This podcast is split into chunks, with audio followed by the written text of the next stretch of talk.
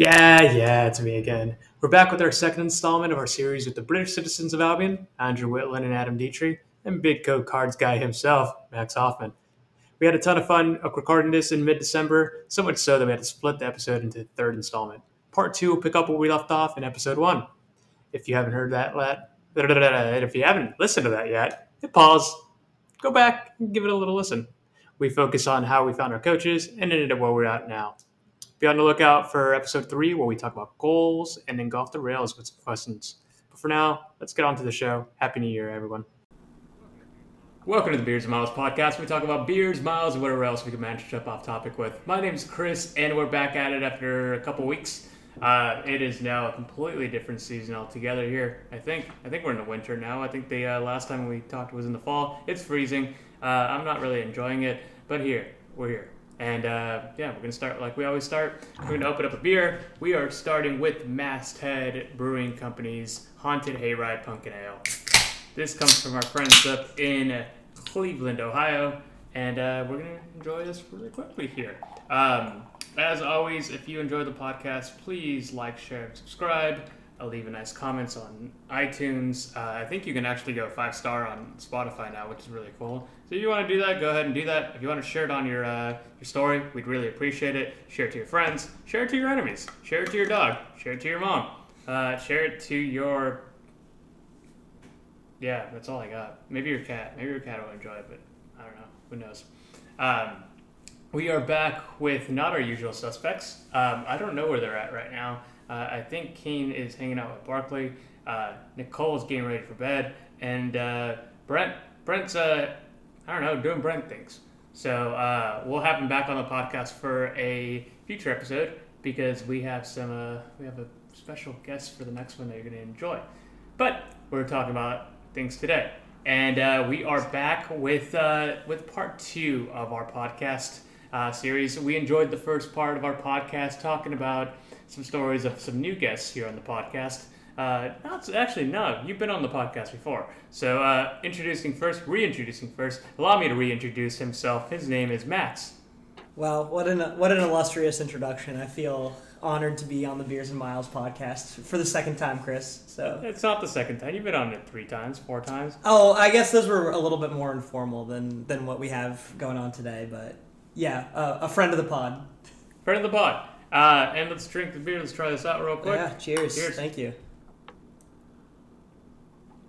Oh yeah, tastes like Cleveland, gritty.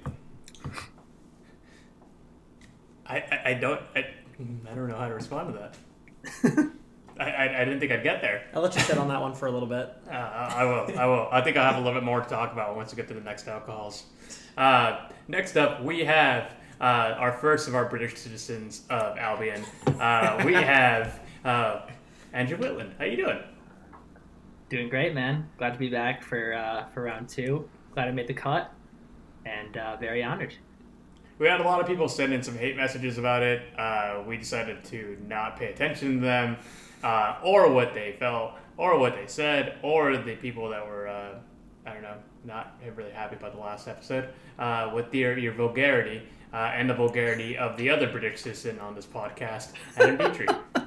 I didn't think my, I didn't think I didn't think mine was that bad, but.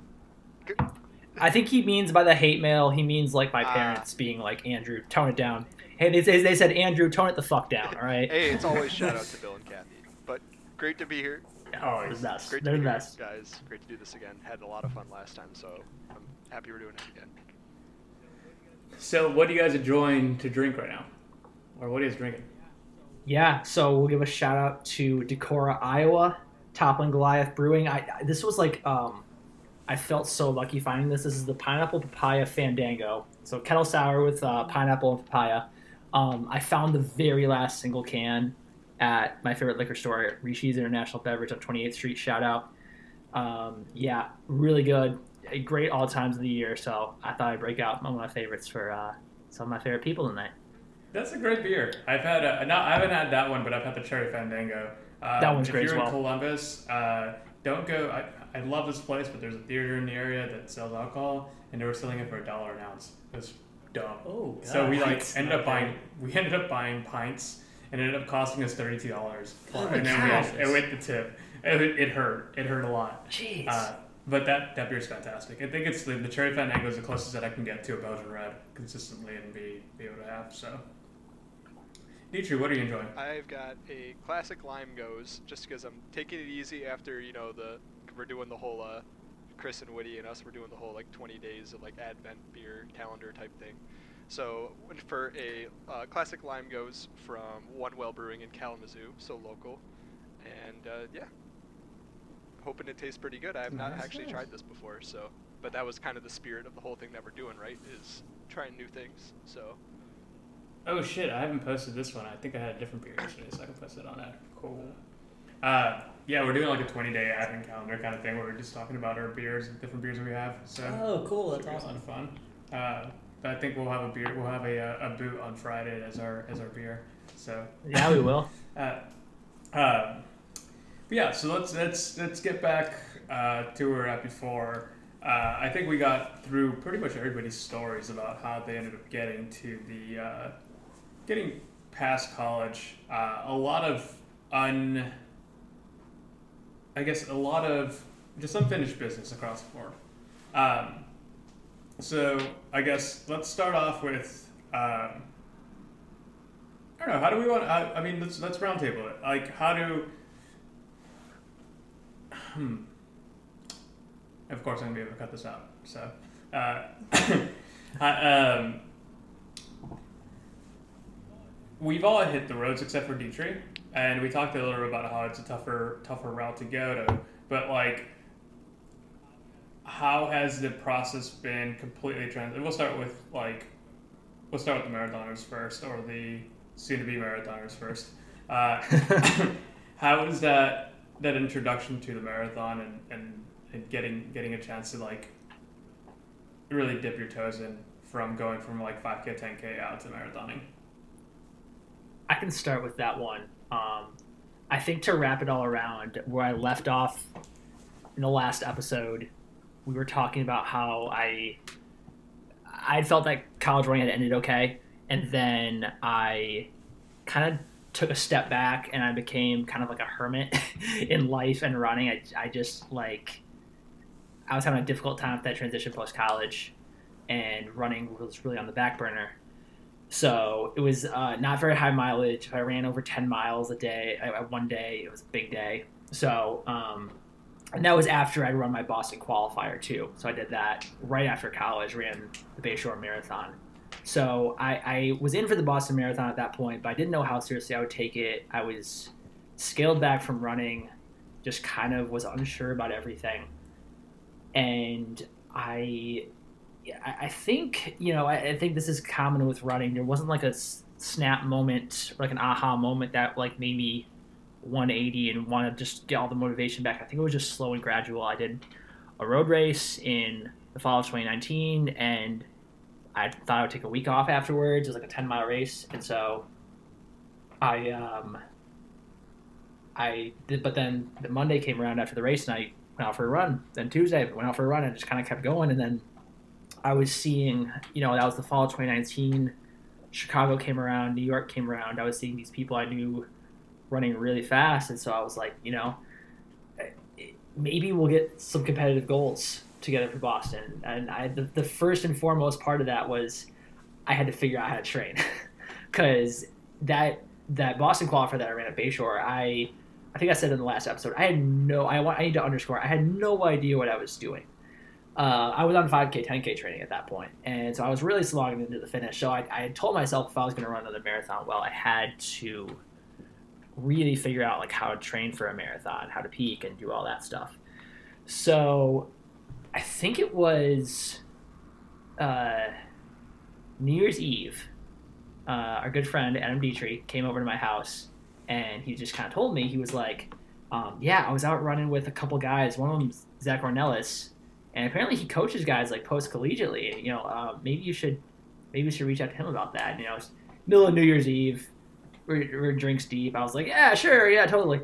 Um, so, and I knew who Zach was, like, cause I'm like, you know, a stat head. Like I, I, I know who like the big Michigan runners are. I love paying attention to that stuff. So I knew who Zach was. So I was like, uh, next week rolls around, and I'm like, you know, maybe I should reach out to Zach. So I, I just, uh, I don't know if, Chris, I don't know if you ever heard this story. I just kind of cold DM'd him on Instagram and was like, hey man, like I've run this for the marathon. Uh, I, this is my running back round, like TLDR of it. Would you, would it be possible for you to like maybe do some, a marathon training plan for me?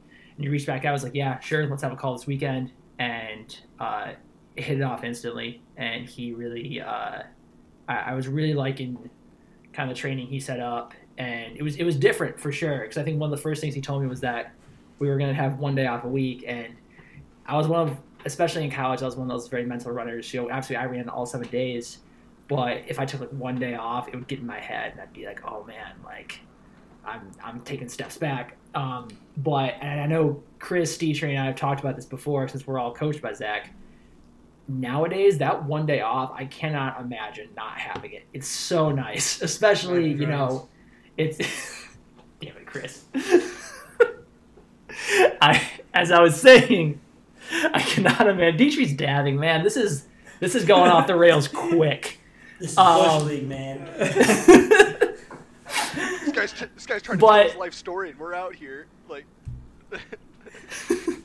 we out of here always have been. Anyways, yeah. So um, the one day off, it, it just, but then um, that's been nice. But really adjusting to the marathon training was um, it. I kind of liked it because I always liked doing more mileage, and it felt just in my wheelhouse. So, in terms of the training, it was going well, and I was feeling good about it. And then, of course, you know, March 2020 comes around, Boston gets canceled. I was really, I was really pissed about that, but obviously understanding of the circumstances we were all in. And so, so um, we'll put a we'll put a pause there because it kind of yeah. goes into I, I want to get into I guess how each person met their coach. So essentially, it's going to be three of us talking about how we met Zach, and then Max talking about how he met his coach. Yeah. So, uh, Max, on your end. Wait, Max isn't coached by Zach. Why is he in this podcast? I don't oh, know. God, I'm sorry, guys. I should probably just disconnect. Out, out. so for you, yeah. You uh, like, I, I guess that the conversation goes from here is like, like because like the transition from college to post grad, there's more than just going and saying oh, like, well, shit, we're just gonna keep running. You're not running with your coach anymore. You're not running with the guys as much as you want to sometimes, mm-hmm. and it's like, well, for you, you were running. You were you're a grad assistant, but like, when did the cut happen from you being coached from your college coach? Or just do basically jumping into training with them uh, to where you're at now? And was it tough for you to go and say like, last four years I've been trained by the same person? Am I getting mm-hmm. and, and trusting in somebody else? Yeah, that's actually a really interesting point. So, I'm actually coached by my high school coach, uh, Travis, which is it's pretty cool. But it's it's funny you mentioned that like how that split happened because my senior year of college, I I specifically reached out to him and Travis and I have had this like really cool relationship. Like we've kept in touch while I've been in college. Like he'd always text me after races. Um, just like you know, been keeping up since I was in high school. And I reached out to my senior year. I was like, hey, like, you know, it's senior track. Like I think after I finish this thing up, you know, I really want to transition to the roads. Do you think you could coach me? Um, so it's funny because it was a little bit pre-planned in a way, and then obviously right COVID COVID nineteen happens in our world kind of kind of just is. goes on pause. Right yeah what is it? What honestly is it? oh we're gonna get flagged now for being like look up contact your local health officials for info on COVID nineteen. Um, and don't remember to check the foliage. Yeah check it. Um, but it was uh, it was nice because it was just a really transition. Um, so right everything gets canceled and take some time away from running after that, and then kind of jumped into a, a, training plan with my high school coach. Um, so that was that was really cool. It was an interesting transition because how he does things is kind of the complete opposite of how we trained in college. Um, you guys could probably relate to this, but when you're in college, right, it's kind of like every workout is kind of hard and you might lose kind of the sense of a workout, right? like a tempo run can turn into a pretty hard threshold run um, pretty quickly when you're around some guys who are, are eager and working hard. Um, so it took some time to kind of you know learn a new training system. Um, but working with them, you know, right away, I saw my personal best drop like pretty significantly. I think like from 5K, I went from like 1507 to like 1436 in like four months. Um, dropped like 40 seconds off my 10K. So it was just like, I don't know, it was nice to see those changes and, and just train in a new way that from what I'd been doing, doing for the three years prior. Um, and then I kind of found my way to the roads, right? Because that's for a lot of folks the next logical step after you leave college. And I, I can say, you know, I haven't had the chance to marathon like you've alluded to. Um, I was supposed to this December. I was supposed to mar- I was supposed to have my debut three days ago at uh, CIM, but obviously that was derailed by a little setback. Um, so So so going back a little bit on that, Yeah. because I mean even from there, and I, I think there's something to be said about even college training. It, it's I don't necessarily think it's a whole situation. I think it's across the across the board, across the country. Like I don't necessarily think it's the, the training itself that ends lends itself to people like hammering it out. It's just like essentially it's it's being with the boys or or like I guess both sides, like being with the women or being with the boys. It's like you're just pushing each other and you're running hard and like you're running hard for the team. But in reality, you're probably running a little too hard than you should. yeah. So like when it gets to individualized training, it just kind of changes a little bit. And also, really quickly, I did want to shout out to Travis. Uh, Second Splat podcast, like Second Splat podcast, absolutely fantastic listen. Like it's not even that like I really like Travis. It's that his podcast is very good. He has a podcast episode on um, is it, uh, is it uh, Bill Rodgers? Yeah, the Bill Rodgers Boston episode is fantastic. Incredible, Yeah, and he's that's a great listen. he's very much like a student of the sport. He's had Mhm. some great, uh, some great guests on it. Would highly recommend it. One of the best podcasts that I listen to. Now, I don't really listen to many running podcasts, but definitely one I would, I would highly recommend. Um, I do want to. So it's funny you mentioned that because Travis, um, obviously he was my high school coach and he coaches you know a lot of guys that we run with now. It's it's funny because he didn't really run in high school. Um, he did like recreationally to like get in shape for basketball, but he never ran in college. And you know he kind of fell in ru- in love with running. You know after he finished college. Um, and got into it, and now he's just a total, you know, running nerd. Like always, you know, very much a student of sport, looking up new training philosophies, um, implementing with like folks he coaches. So it's just, it's interesting because he doesn't maybe necessarily have that same background that we all share. You know, where we grew up with running and we we lived it, we breathed it for our time in college. So it's just kind of cool to see to where he's gotten now in the sport and, Yeah. and just how much he gives back to it. absolutely, I ran with him last week or the week before, and with the entire group, and we were in the back just kind of just chatting about things about like the early two thousands and like about like different programs and how they're like they're running and like different coaches, different things like that. Like he's incredibly methodical in terms of how he how he trains people and like it's very scientific. Mm-hmm. And I think that's uh, like I mean that's one thing you'll see with a lot of coaching too. It's like a lot of really great coaches actually weren't runners themselves. Uh, it doesn't happen too too often, but it happens quite a bit. Like uh, it happens a lot in like high school for some reason. But like you'll see like people are just like treat it kind of like science itself, and then like it's trial and error. It's a lot of trial and error. But um, yeah, from so from there. Um, I mean, heading out to longer stuff was that the plan immediately? Like as soon as you finish college? That I mean, you said your plans were hit the roads a little bit, but like the roads are a little bit different from hey, you were running 5k, 10k, or 8k cross to hi, we're gonna add double to that and run a half marathon. We weren't even talking about the marathon because that's still a thing within the future, but like even hitting the half, Mm-hmm. like how was how was that kind of approach to that? Yeah, so I was initially very um, kind of against it because you know you leave college and you know Dietrich and I talked about it on the last podcast a little bit. When you when you end your college career on pretty much the worst foot possible and then your track season gets canceled, you have a little bit of fire under you, right? Um, so I was like, man, I can't even think about the roads. Like I got to run a good 3K, I got to run a good 5K before I can even really think about that stuff. So I was a little bit hard headed the first probably like five or six months that Travis coached me and really like, you know, wanted to focus on PRing in those shorter events. and you know it was during COVID nineteen, right? So like there were no races happening. It was all getting four or five guys together for a time trial and trying to run fast. So um, that's what we did for a little bit. But then you know once things started to clear up a little bit and there were some races available, that's when he really started to kind of like suggest, hey, you know maybe we should take a look at a half marathon and step up to that distance. And you know in college I was definitely um, I was a guy who loved mileage. I hated taking days off. I was like, the longer the better. You know, that was definitely my kind of my mindset. So um, after a little bit of after a little bit of uh, you know convincing had to be done. You know, I was I was eager to to take a stab at something new.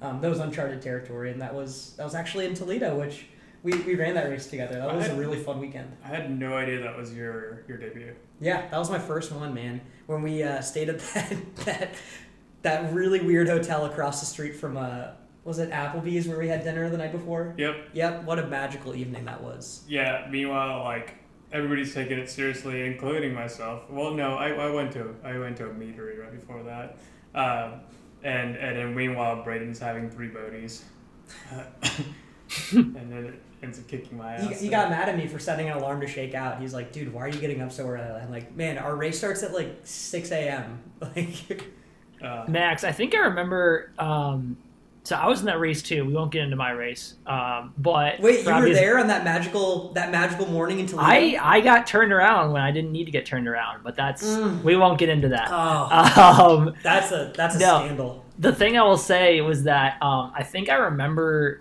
watching like the the local news footage of the race, Mhm. and correct me if I'm wrong, but did you like immediately collapse when you crossed the line?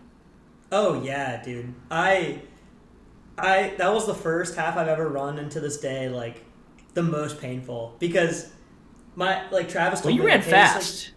I ran like for my first one I think I was like 6801 or 2. yeah. But like Travis told me like hey man like this is your first one like take it out conservative, you know, just kind of stick on the back and I went I went straight to the front and I was like I was leading. I was like, dude, this is this feels so easy. And then obviously, you know, it, it Then you got through Ottawa, and it's like, what the fuck? Yeah, it- this? Because like they, they they had told us ahead of that race that was like it was advertised as flat. That was uh, Dog little shit. I was told that too. fabricated. Yeah. Yeah. Uh, and So you probably did see me on the news, like sprawling on like the the the, the ground of the glass bowl, like writhing in pain. Yeah, Oh, I the think I was, worst- like, I was like, or no, I was saying like that's that. I think that's that dude from Otterbein, and I was like, oh wow, he's not having a good time right now. I think he's dying. I think they just brought out the uh, the the little machine to start. Holy shit! Uh, it, it, it is a pause. We're drinking uh, a pretentious American sour, a pretentious brewing house, pretentious barrel house from Columbus, Ohio. This is Salad. It's a 5.6% sour. I really don't know what's in it because it doesn't really say what's in it. So, whatever. Um, but that race was dumb. I still like. I don't. I like to bash. No, I I don't really give a shit. I'll bash a local race.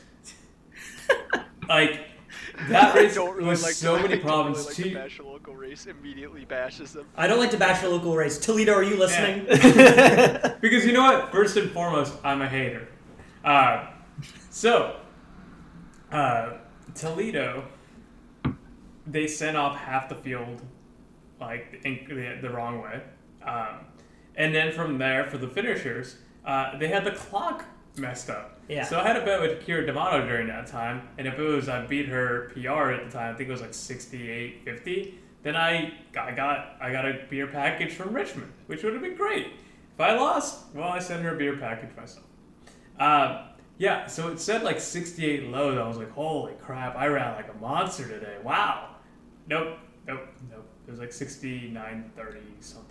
Not. It, it was the most like tease that I've. Oh, running tease I've Still ever had in nice. my. I, I, I will add. Oh, sorry, I didn't mean No, to. I was gonna say it's still nice. Oh. Nice. Very nice. my, my last piece of hate for that marathon, which we've had plenty. You can actually, Whitty, you could probably add more because you were part of the corral that got sent the wrong direction, which is absolutely absurd that that happened. But the end of that race is insane. You take like you take like five hard right turns in like the last 400 meters. 90 degree, 90 yeah, degree, you're just like cutting, degree. and your legs are obviously toasted because you've been racing for you know an hour plus. Yeah. So I, I don't know. Uh, last year, last year was uh, last year was worse. So like, I again, first and foremost, I'm a hater. Um, this year's marathon, uh, the tracker had it at like, I think it was like 3.5 miles, 15.4 miles, and then like 22 point something. How the hell am I supposed to know what pace they're on at 15.4 miles? That means nothing to me. They had no other mats there. It was awful. And then from there, I have a bone to pick with a three-hour pacer from this year. If you find him and you know who he is, I just want to talk. I just want to talk because this man, this man took one of my athletes through, and was like apparently half to the halfway mark was like, yeah, we're a couple minutes ahead of schedule. For a three-hour What? marathon, he's a couple minutes ahead of schedule for the for the half marathon point. He was supposed to be running 652s. He was running 638s. You're supposed to pace people. I have a problem with you, sir. We'll, we'll talk one day. Yikes, that's really bad. Just talk. The ball's in your court, Toledo. How are you going to respond? I, I will say um, to to um, you, you know while we do like to be player haters, you know, um, someone somebody say Chris is, is the nastiest hater of the year. That is. Um, that's I'm a shoo for hate of the year. um, I will say the um, race organizer um, after the incident happened with Mike Corral was uh, actually called me directly and, and apologized, and um, so he's he's a very good he's a very nice guy. I think there's you know every race has its quirks, um, but uh, he at, at the core of it he's a nice guy, and I think they're they're trying their best. Sounds like Woody's in the pocket of the Toledo Marathon. Yeah. He got Yes, paid okay, off. I can't- He's been paid off. he got a free entry for the following year. That's why he's cool with it. I mean I can't I can't complain about a free entry. Those things ain't cheap these days. I can complain about anything. like, I just heard you complaining You're a shoo in. You're a shoo in. Uh, but gen- genuinely, I really hope they, they do get it together for this year because like I really like Toledo. I, I have a connection to Toledo because I used to work there, and I that's the reason why I was really happy to run it. So I hope they do really well. You, 'Cause I you know what it I'm potential to be a great race. you know what I'm interested in? Shoot. I'm interested to see if uh, Adam Dietrich runs the Toledo half. Now that's something that actually the Let's Run boards have been buzzing about. Yeah, let's hear about let's hear about Dietrich's Dietrich's journey to the roads.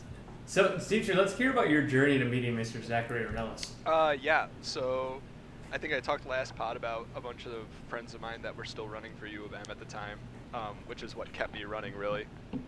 Because that summer was super nice because I didn't have to think about anything. I could just join them on their runs. Um, but Zach, who was a U of M alum, obviously joined uh, joined us on like an easy run one day, and we just had a good group. We were just you know classic easy run, just chilling, talking, good banter and stuff like that.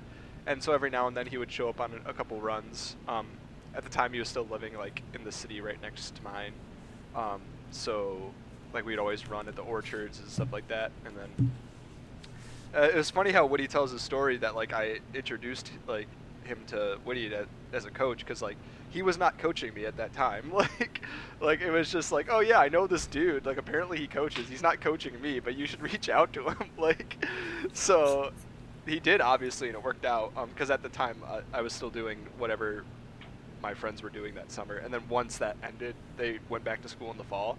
And I was like, yeah, I can't keep getting their training plans from their coach. That would be really weird and not okay. Um, that's when I like was I actually helped that day. I remember I helped pace Zach through like two miles of a 5K or whatever he was doing, or like I can't. Was it a 10K? No, that he ran. that like was a different 20 day. Oh, okay. But he did run. I did pace him for that too, and that he balled out on. Um, but there was a different day. He was for like I was pacing him through something, and I was like, "Yeah, like, do you want to like coach me now? Because like, because like I can't do that anymore." And he's like, "Yeah, dude. Like, I'll send you something like in a couple days." And I was like, "Okay." Like it was really that nonchalant. Like, "Hey, do you want to coach me?" Yeah. Okay. and then I heard back from him. Like I just texted him like a couple days later.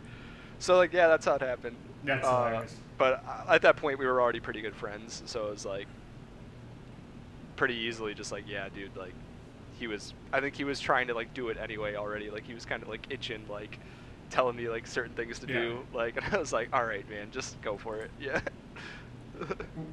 Which I, I think it does like kind of up, owns up the conversation of like I think how how we're talking about this is kind of like our stories is like I guess the, go- the goal for me with this is like there's a lot of similarities on why we're still doing this and for a lot of people it's kind of wondering why what's their why and how they get it how do they like how to have long long how to have consistency and longevity in the sport uh, post college. I think that's that's the main goal for me with this is like, and, and there's a lot of things that that come about with that. So like, I think we've all been in a situation where like, we leave college and then our essentially our training plan is, whatever my friend's doing. I'm just gonna jump in a workout. I think I should be doing eight to ten miles a day, and then hey, what are you doing for workout? All right, I'll jump into this workout and, uh, and essentially that's the end of how, how training goes. Uh, and then maybe throw a race in there, uh, and then it just kind of goes from there. Uh, but it was kind of like the same way for me. It was like I didn't really have a plan. I just knew like oh, just have a, a goal for like I think right when I moved here was like let's get up to 50, 55 miles a week and kind of see where it goes from there. Uh, and then I got hurt, and uh, then I just like stopped really running, like training consistently. I would just go to pub runs and like would run like 530, 540 or like six flats for like every pub run on Tuesdays and Thursdays, and then drink beers with people. And that was basically all I did. Um, and then uh, uh, going back to that, I, I think I told in the first episode of how I ended up marathoning was like just on a drunk, drunk sign up. Um, but I remember like after Boston, well, I, I think Boston was a connection to Zach. I've known Zach for over ten years.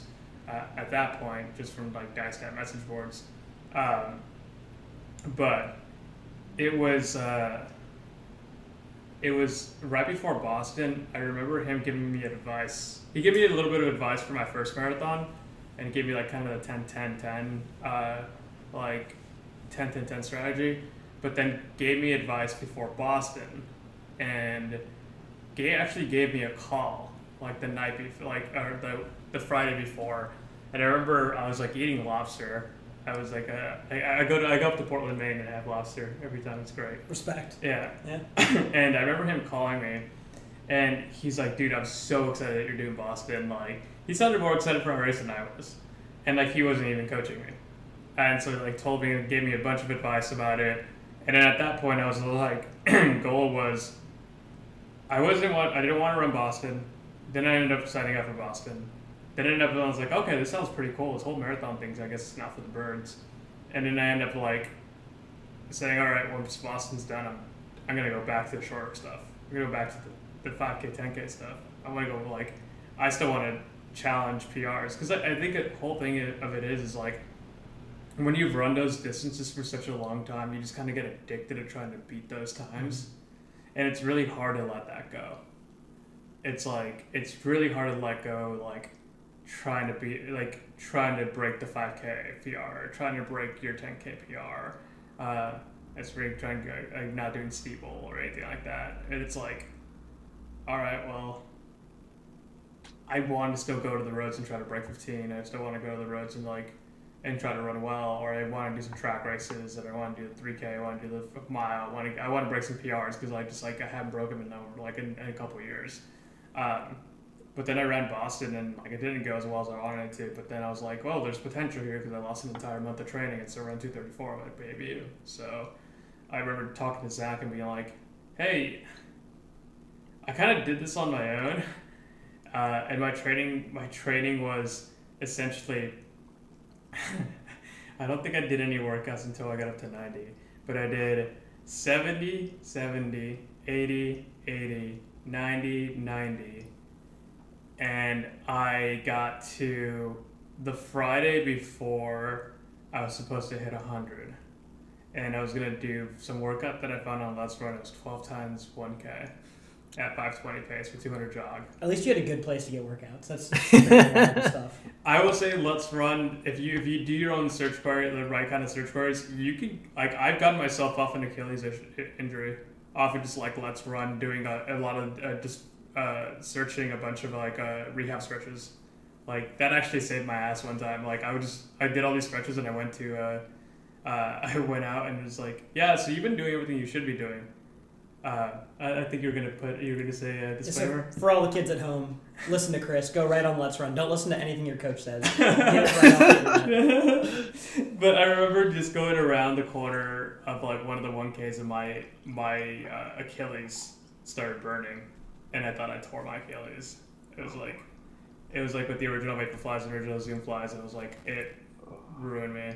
Uh, but then I, like I finished Boston, and I remember reaching out to Zach and I had searched for his coach because I kind of was like, I kind of embarrassed to ask him like, hey, can you coach me?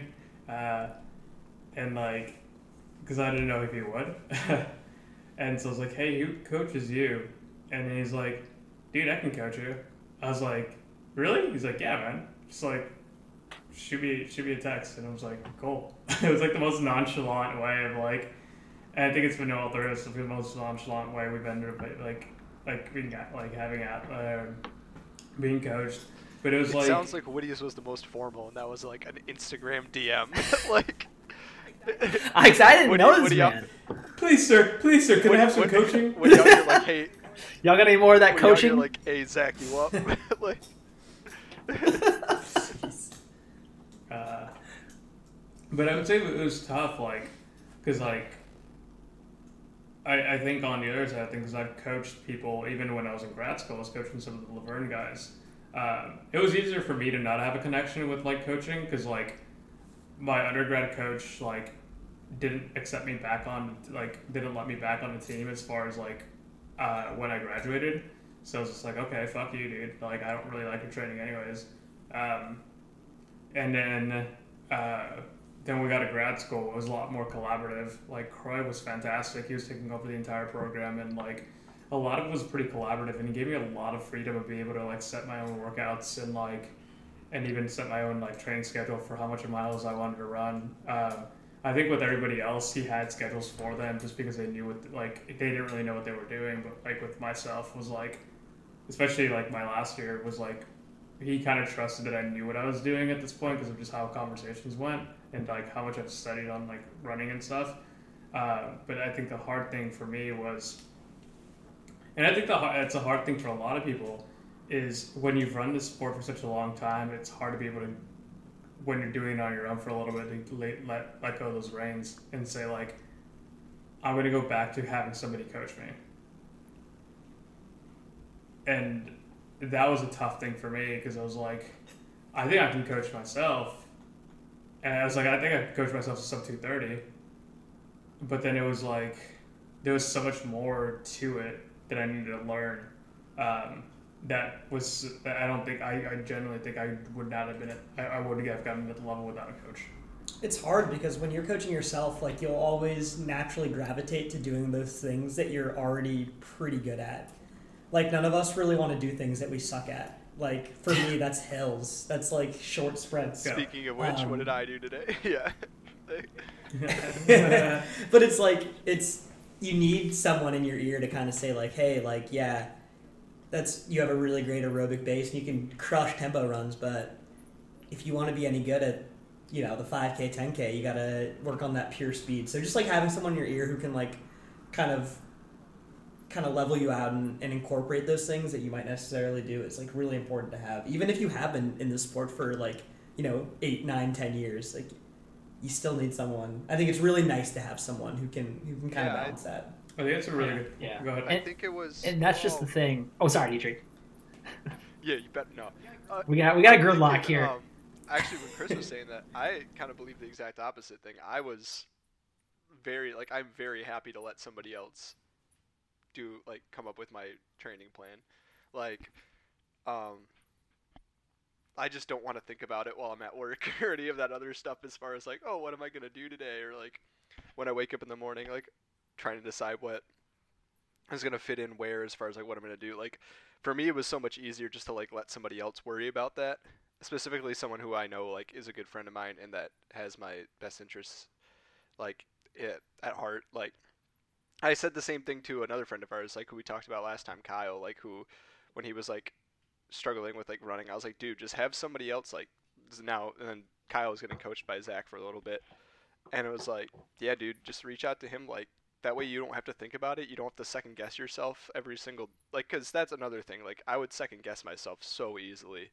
As far as like if anything went wrong in like a workout plan, it's like oh, it must have been something I did. Like something either I came up with was wrong or something I did like I didn't execute it well. And then suddenly you're kind of in this whole tailspin of like your um, confidence going downhill, blah blah blah blah blah. I didn't like I don't want to deal with any of that. So like if you find someone who has shown they know what the, that who's shown they know what they're doing, like it's so much easier to just kind of let them take the reins and like you have trust in them as long as like you build that rapport with them that you have trust in them that they can handle like getting you fit at least again. Yeah, I think there's something to be said about being a lifelong learner in the sport. The, the whole thing I think you guys kind of talked about, it, it's humbling a little bit because, especially for people like us, you know, we ran in high school, we ran in college, you walk out of that and you, you kind of think you know a thing or two, right? Um, but especially when you move up in distance to something like the marathon or the half, there's just like, it's completely different territory.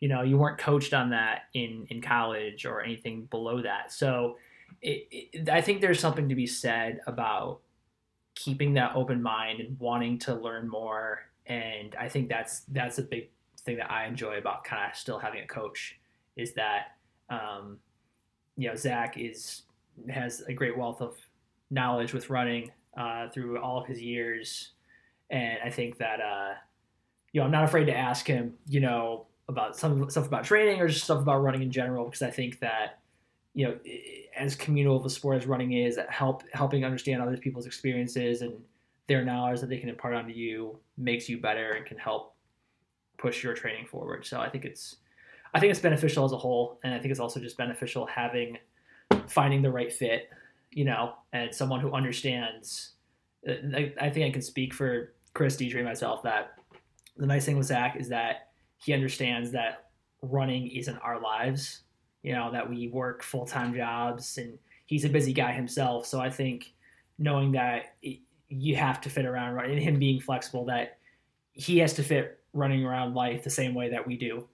It's uh, it really helps kind of that mutual understanding, and it helps. I think just it it, it gets it speaks to that longevity that you know it can create that healthy balance and you have kind of a, a guiding force to help you with that yeah absolutely and, and, going back real quick on on what max said i got to reinforce the point a little bit there is that the point you said about it's like you really enjoy like when you're coaching yourself you tend to really just focus on things you really like doing um, it's such a really really important point because it's like I, I just remember like if, if it's so easy just to continue to do the same things over and over again and be like, well, I'm just really good at these workouts. So, like, yeah, let's just keep doing this. Just keep hammering this. It's great. And it's like, but then there's also a thing where, like, you don't, there's no kind of accountability either. So, like, if you're just like, you want to take a day off and you're coaching yourself, well, you can be lazy. It's like for me, I, that was the biggest thing for me is like accountability. Like, 100%. I know that I can't be accountable for myself. Like, I give a shit a lot about like I, I, I give a shit about about, about this. Like even the last couple weeks, like Zach hasn't been coaching me, and I've been um, I've just been kind of just like hamming it up and doing what I want to do.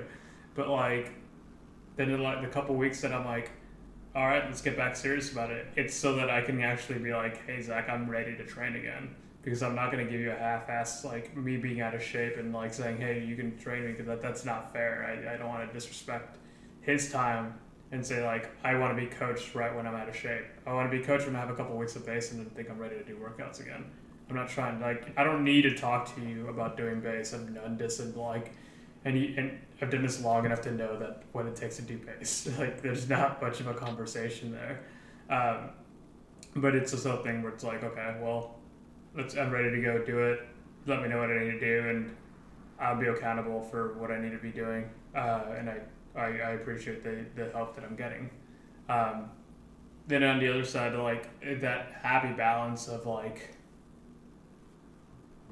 fitting that into your life without it being a like I, I think with college you're so used to that being like running being the be all end all. And I think for a lot of us that we ran in college, running might have taken more priority over our studies. Because um, I think I've been more pissed off about I, I've been more pissed off about races and I've like let that ruin my entire week. I've never let a bad test. I was just thinking week. the same thing. I was like, thinking the same thing. I was like, I've had races where my day is absolutely just done. Where like I'll leave an exam and just be like, eh, I'll get it next time. yeah. honor roll students. Honor I roll students. the honor the. I don't want to hear it. I did make it one semester. Yeah, I know. We put it on the fridge in the apartment, Dietrich. I remember. Hey, hey, hey I, I, I, I uh, graduated top of my class in grad school, so go fuck yourself. Ooh, okay. if we're talking flexes here, no, I'm just kidding. Uh, but, um, but that, that, that is the thing. Like, it, it's in college. I think we put so much focus on this like running thing, and it's like if it doesn't go well, we just kind of lose it. And it's finding that kind of balance, and also that patience of being able to do this uh, post college. Um, because ultimately, like it's you're not a professional runner. None of us are professional runners, and even if you're a professional runner, more than likely not making enough money to survive. You probably have to have another job on top of that. I'm sorry, but the USATF is fucked up, and it's not paying our athletes enough like other professional athletes. Yeah, it's the UT, it's the USATF's fault, not my fault for not being amazing. yeah, yeah, yeah, yeah. I am good enough to make a Again. living off of this. USATF, pay me. Again, first and foremost, I'm a hater. Uh, Facts. True. Drop your address, Dietrich, so USATF knows where to find you, so they can send you your free money. They'll find these hands but, waiting for them.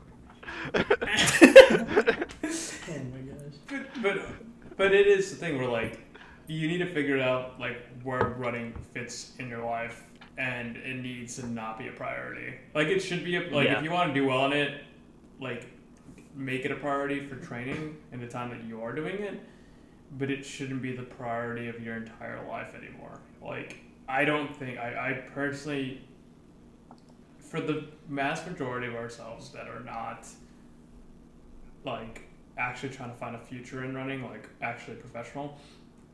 Um, so I guess the ninety nine percent of us I don't believe there's any.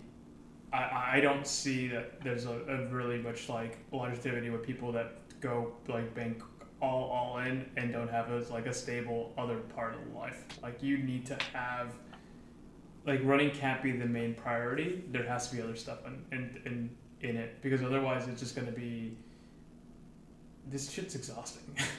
like, yeah.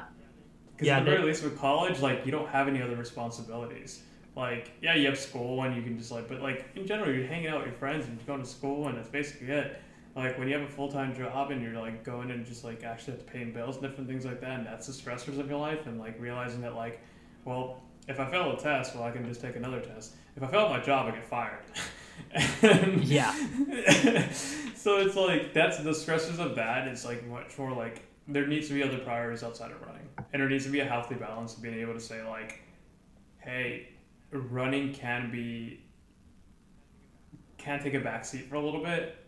It doesn't need to take a full backseat on it, but it can be take a backseat for a little bit while I try to focus on other things.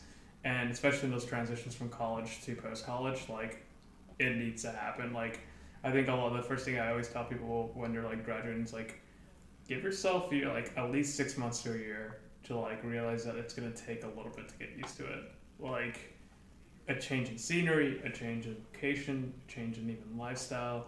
Like it has such a major effect on your running, mm-hmm. and like it's mm-hmm. crazy. Like to think like you can be running the best workouts of your life and not do well in a race, and it's really like oh, it's everything else.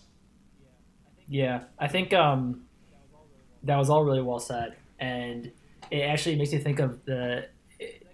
I feel like I've been really lucky in the time after my college running's been done. You know, when like the the height of your focus is on it um, it, I've had some really good conversations with my own college teammates, Dietrich included, about kind of our relationships with running and how they've molded. Um, one of them I remember specifically, uh, our good friend Lucas Lusk. We'll give a shout out to him. He uh, one of his favorite bands and, and one of my favorite bands as well is the Smashing Pumpkins. And we had this conversation one night about um, we had all listened to this song called 33 that Billy Corgan wrote when he was 27. And kind of the idea behind the song he explained was that he wrote it from the perspective of where he thought he'd be when he was 33 years old, when he had this settled down house with his wife and these kids and the the fame was dying down a little bit, but he still had kind of the excess of of kind of his rock star lifestyle.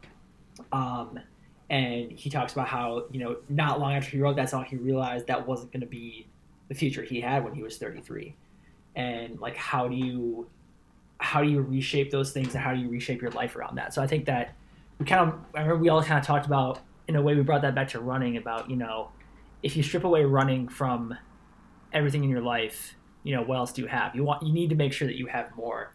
Um, and even if we all have these different frames of running, you know, some of us are a little more committed, some of us are kind of just doing it to do it, and some people don't run as much at all anymore, um, and that's okay. And I think that still recognizing that it's not a thing of there's no like intrinsic or external pressure like i have to be running or because i'm not running i'm a bad person even though i used to be running a lot. I think you know it, it, we've all been able to develop a healthy perspective to like our own sense of like you know, maybe when we get to our 33 you know our, i'm sure my running will my relationship with running will look different when i'm 33 than it is now. And that's just what happens with time. But you got to make sure that your perspective is even keeled with all that. I hate to throw the the analogy, the uh, the, the very uh, kind of crass analogy to it, but it's kind of like when you're a senior or a junior in the team, and it goes for both genders. It Goes for both genders.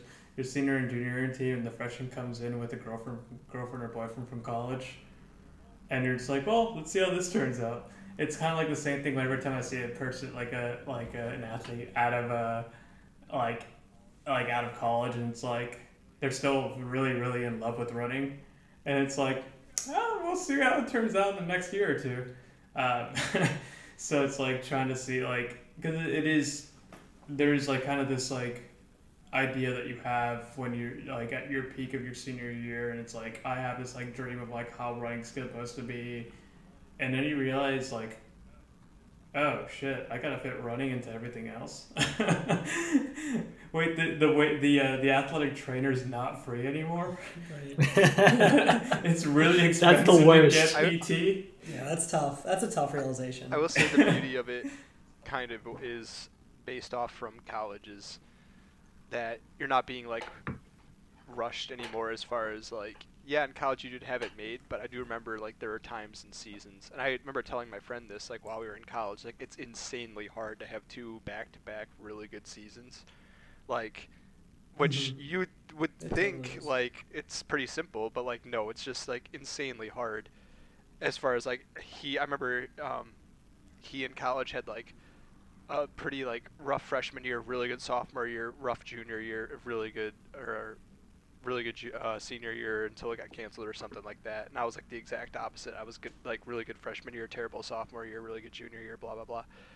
And part of that I think is just because like at like the first sign of like an injury or anything happening, like you have like two weeks to figure it out. Otherwise, like you're at championship season, basically at that point. And it's like, all right, like you either got to put down a time while you're halfway injured or find a way to recover from this injury within like a couple weeks. Otherwise, you're behind. Like, so now that you're like out, you have like mm-hmm.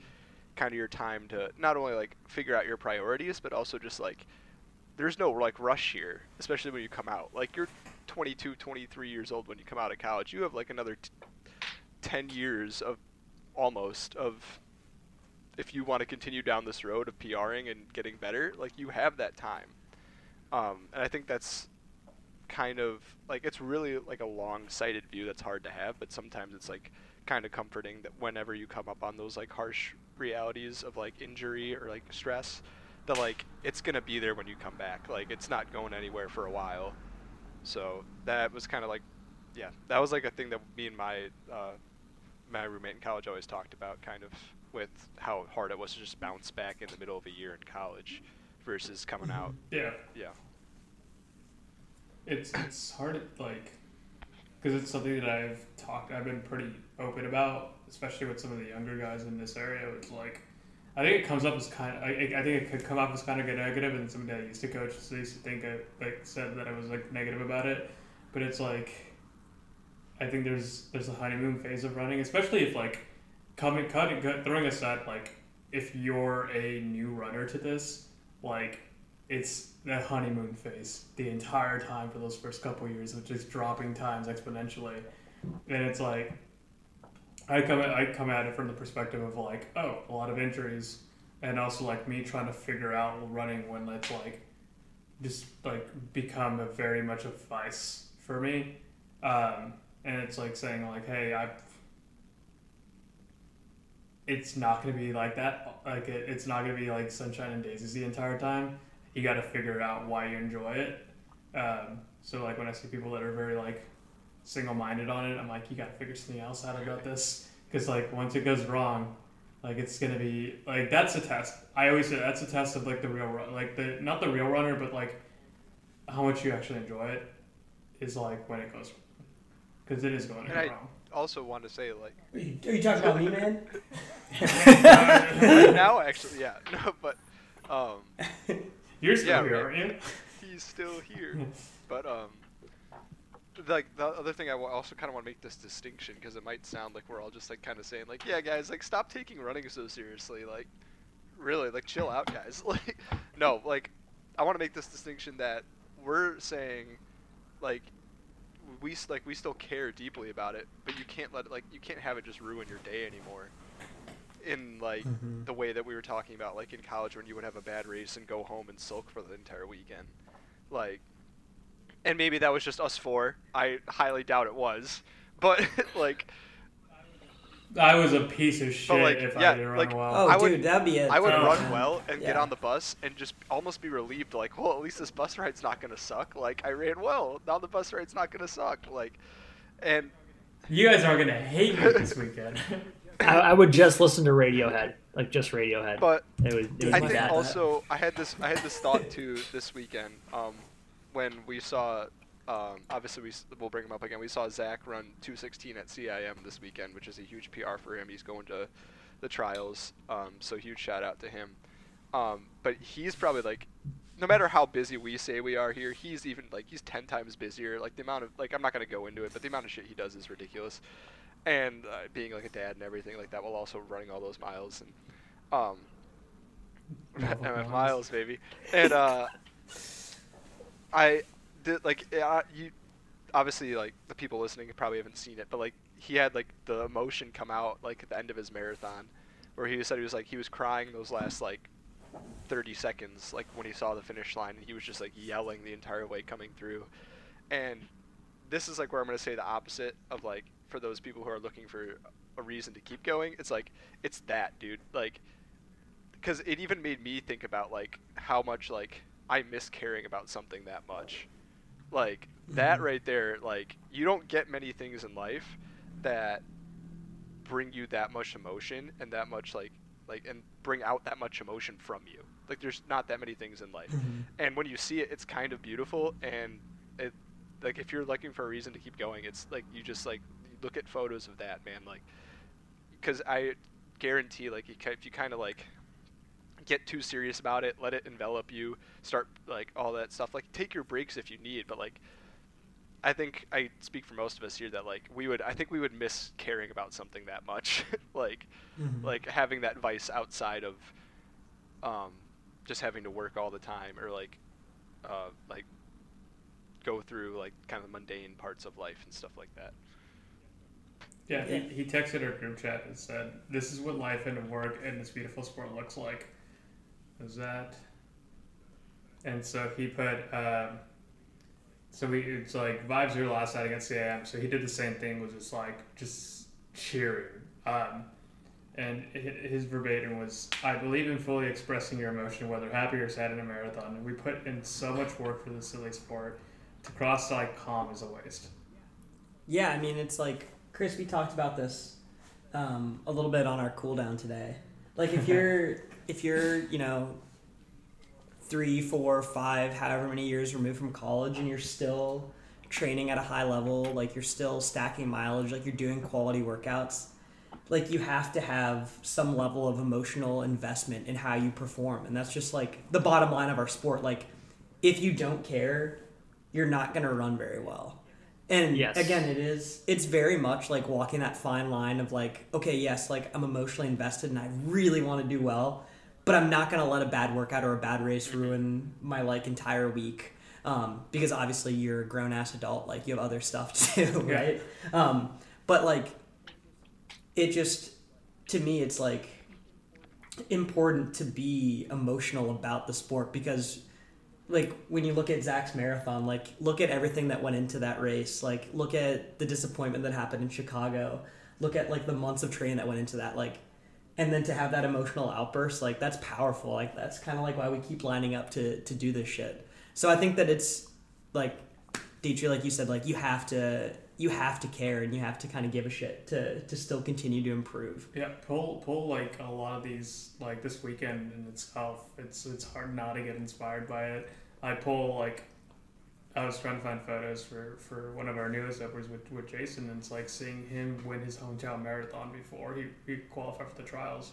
And there's a photo of him just like just mm-hmm. losing it. And it's just like he won his hometown marathon, and then he qualifies for the trials. And there's a video of him just like cheering, just like losing his mind. There's a photo of Zach hugging hugging uh, one of his uh, I think it was one of the guys that he did the speed project with, just like hugging him. It's like you see one of the girls that like was stumbling to the line and just like crawled her way to a 230 655 like barely under the standard because her legs started giving out and it's like it's the emotion it's the fire and it's like i i, I do it, for my own for my own self like benefit like i i do try to put it as like relax as i can because i realize like if i get obsessed with this again i don't run well I get on the line, I, I kind of act like I'm just like, ah, I'm just going to have fun with it. Because, like, that's, I realize that if I'm really obsessed with it, I get, I, I, I, I, I lose it. You gotta I've be loose, like going in. You gotta be loose and confident. But Yeah.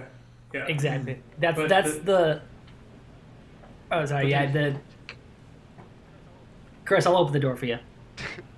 Yeah, but there's like, there, there's a whole thing where it's, I, you have to be obsessed with this still to be putting in the mileage. Mm-hmm. like you have to be obsessed with it to be doing 70 80 90 100 miles a week you got to be still obsessed with it to pick a random tuesday head down to ann arbor and run four ridgeway four harvard and four four arbs like it's like after work, it, it, it's yeah, a- like at, like have that set up after work and go run a workout. Like you you- like there has to be some level of obsession with it, but there also is like that kind of I don't know if you can call it like maturity to be able to say like divide that from the rest of your life. Yeah, I'd say it's maturity, and I think it's maturity and commitment in a lot of ways. And I think that the take I was going to say, and I don't know if it's a hot or cold take. You guys can be the judge of that, but I I think if you do a marathon, you finish it. I think you reserve the right to to be a little be a little teary, be a little emotional afterwards, um, because it's it's truly. I mean, the marathon itself is such an amazing physical feat, but also just the culmination of work that you put in. Um, you put in a lot. You do a ton for that, and you have to be committed to it, or else it's just not going to go well. So it's it really. I think it. You know, honestly, I think it is actually. Um, uh, Stu and Noah on D3 Glory Days in your in your episode, Chris, kind of characterized it like I think Noah said any finishing any marathon is an emotional experience, and I was like, absolutely, um, because it, it's just it's it's so uh, it's just unlike anything else in running, and I, I think, but I think you have to balance it well. I, I'd, I'd say like Boston, my first Boston, I think my emotions weren't balanced well because I I put a little too much emotional weight into that race. I was like, it's Boston, it's my first Boston. I'd had a really bad 2020, and I kind of almost saw that race as like a pain reliever, which was like kind of a dangerous thing to do. And when it, so when it didn't go well, I mean, it had a sour taste in my mouth. But I think you know, conversely, when I went to Chicago, I was like, you kind of need to just uh, poker face, but also, you know, have fun with it. Like kind of like Dietrich said, keep it loose, keep it fun, keep it confident, and it worked out in that day. And um, I, uh, I, I got yeah, I got a little. My eyes were a little watery after Chicago, especially when I I saw my parents. But I would, I'd say I was a little disappointed about about Boston itself. Not so much like I, the race didn't go well, but like I just remember the last six miles were me like not being happy about it because I'm just like not. I'm just trying to finish, trying to get back, just trying to figure something out, trying to get back out there, and just like. Now let's say this. We had this conversation this morning. I don't. I fully. If you're if you're a racer and you're really like going after it, I personally don't believe in the whole like. I'm gonna enjoy the day. Like I'm gonna enjoy. Like I see that so much on Strava, and it's like all power to you if you're doing it, whatever. But like for me personally, like if I'm falling apart in a marathon, I'm fighting all the way at the end. Yeah. Like I'm not gonna start jump. Like I, I I'm just gonna I'm gonna hammer as much as I can and see how much how far I can go. I'm gonna I, you're gonna have to pull me off the fucking course.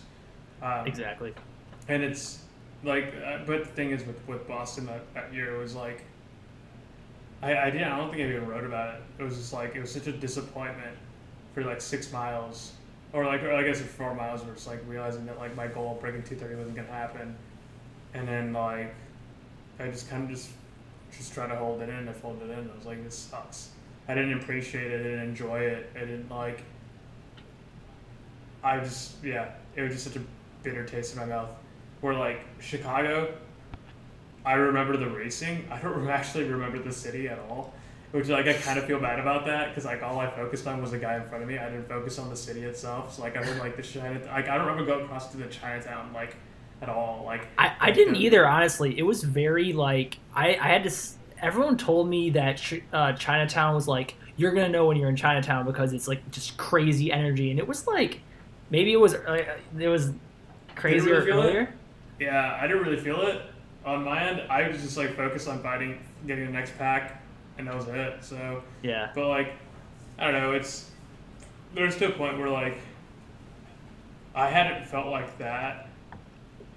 Like even Chicago was like I think the most the Chicago wasn't the most emotional that I felt. I think it's probably Boston. Boston like 2022 where I finally like actually like it was like a couple years of like work for that to try to finally break through there. Um, that's where I got emotional. Like I was like, I finally fucking did it. I finally fucking did what I've been trying to set out to, and I hadn't had that kind of like feeling since I ran fast stuff. And like that's like I haven't had that feeling since like I felt fast, like running a mile or like running like like there's nothing exhilarating like running a really fast. Dude, the track is intox. and just Yeah, I'm telling you guys, the track is And it's- intoxicating. it is- I'm telling you. yeah, that's why it's so hard for us to leave it. That's why I haven't left. like when, when you like run really fast on the track, it's so hard to leave it, and it's like I can't ever get that because like a road 5K, I will I don't get that No. emotion. A road 10K, I mm-hmm. don't get that emotion. I really, I'm just like I really don't give a shit. It, it is something. There is something about just like the atmosphere of the track, and like maybe it is because we're so conditioned, because we had done it for so long. Like that was, you know, that's a huge part of your high school and college careers. Like setting a PB on the track is is pretty fucking electric. Like it's a Oh good my god, feeling. yeah. I mean, you're in there. Oh, you're yeah. in there. You're battling. You're in like you're in the pit. And, and I think it's like too like whenever I'm on the track, I associate it with those memories like when you're at a meet in college and your teammates are all there like cheering for you. Like there's just like this this atmosphere to it, this like Yeah. um, sense memory that makes it powerful. like it's it's just different. I I would say like Toledo didn't give like half marathons don't really give you that except for NYC half. NYC half was pretty cool except for like a lot of it was kind of shitty. Like the middle parts are kind of shitty, but like the marathon's different. The marathon's like really much like an adventure. Like you're on an adventure. I, I can sit here and tell you that I've run dual meets uh, that had a better energy than finishing the Toledo half marathon. finishing This into is an the- empty this is- glass Thi- full stadium we are was absolutely This we is are the absolutely roast. ripping this mar- this marathon apart, dude. Hey, I- hey, hey, hey, hey, hey, Listen, hey. just just spin the facts here. I'm not trying to be a hater, but First and foremost, we are haters. uh, but no, the, but there is a thing with that, like the camaraderie that comes with track racing and different things like that. Like it's so hard to like, you it's addicting. So like, it- it's most most like that's a also a thing. Like most road races aren't going to be exciting. like it'll be fun racing if you like if you like racing, that's fun. But like the emotion that comes from it, I think the emotion will only come from like you're uh, like I think it comes from a couple things. It'll come from track. It'll come from cross country racing with a team that you love, or marathon. There's not really any other like. Well, you run a half, ha- you run a fast half marathon. Who gives a shit? you run a fast 10k on the roads. Who gives a shit? Who run the fast 5k on the roads? Who gives a shit? Like when you're running with the when you're running with your group for a cross country race and you're like fighting for every spot and you finish and you see how mm-hmm. like everybody together. It's just like yeah, or like you're on a track race and you feel the fastest you've ever raced. It's like, fuck yeah, that's fucking the emotions there. Yeah. But like other than that, I don't have. I've never had it from anything else. and that might be case to case. Like I'm sure there are some people who like they have run an electrifying like road 10k and it was like the best memory they've ever had. So I think it, it probably just depends. But I, I don't know. Personally, I'm in the camp like I haven't experienced like the feeling I get when I PR on like a five a 5k on the track that I have like in a half marathon. Yeah, I think I think that speaks to you know after after collegiate running being able to make or even just running in general when you're not part of a team like atmosphere per se eh, being able to have goals that aren't necessary necessarily like quantitative and being able to make them your own. Maybe like you know this whether or not it's I want to run sub 230 at Boston, or if it's I want to run my first half marathon after I've had stress fracture after stress fracture. It's I, I, and I think that's where you see those little victories where someone, like you said, Max, case by case. You know, you can see someone amped as hell at your local 5K, and that could just be because they that was their first 5K they've done in years. They haven't been able to do it, or you know whatever reason may be out there. And I think that's what's beautiful about the sport as a whole is that no matter what background you come from, whether or not you were a collegiate runner, if you were a D1 All American, or if you picked up the sport, you know, when you were 27 for wow, we popping something back there? The New Year's Yeah. Eve? Um, anyways, regardless of your background, being able to find these goals and find your victories in whatever that environment is is a really special thing.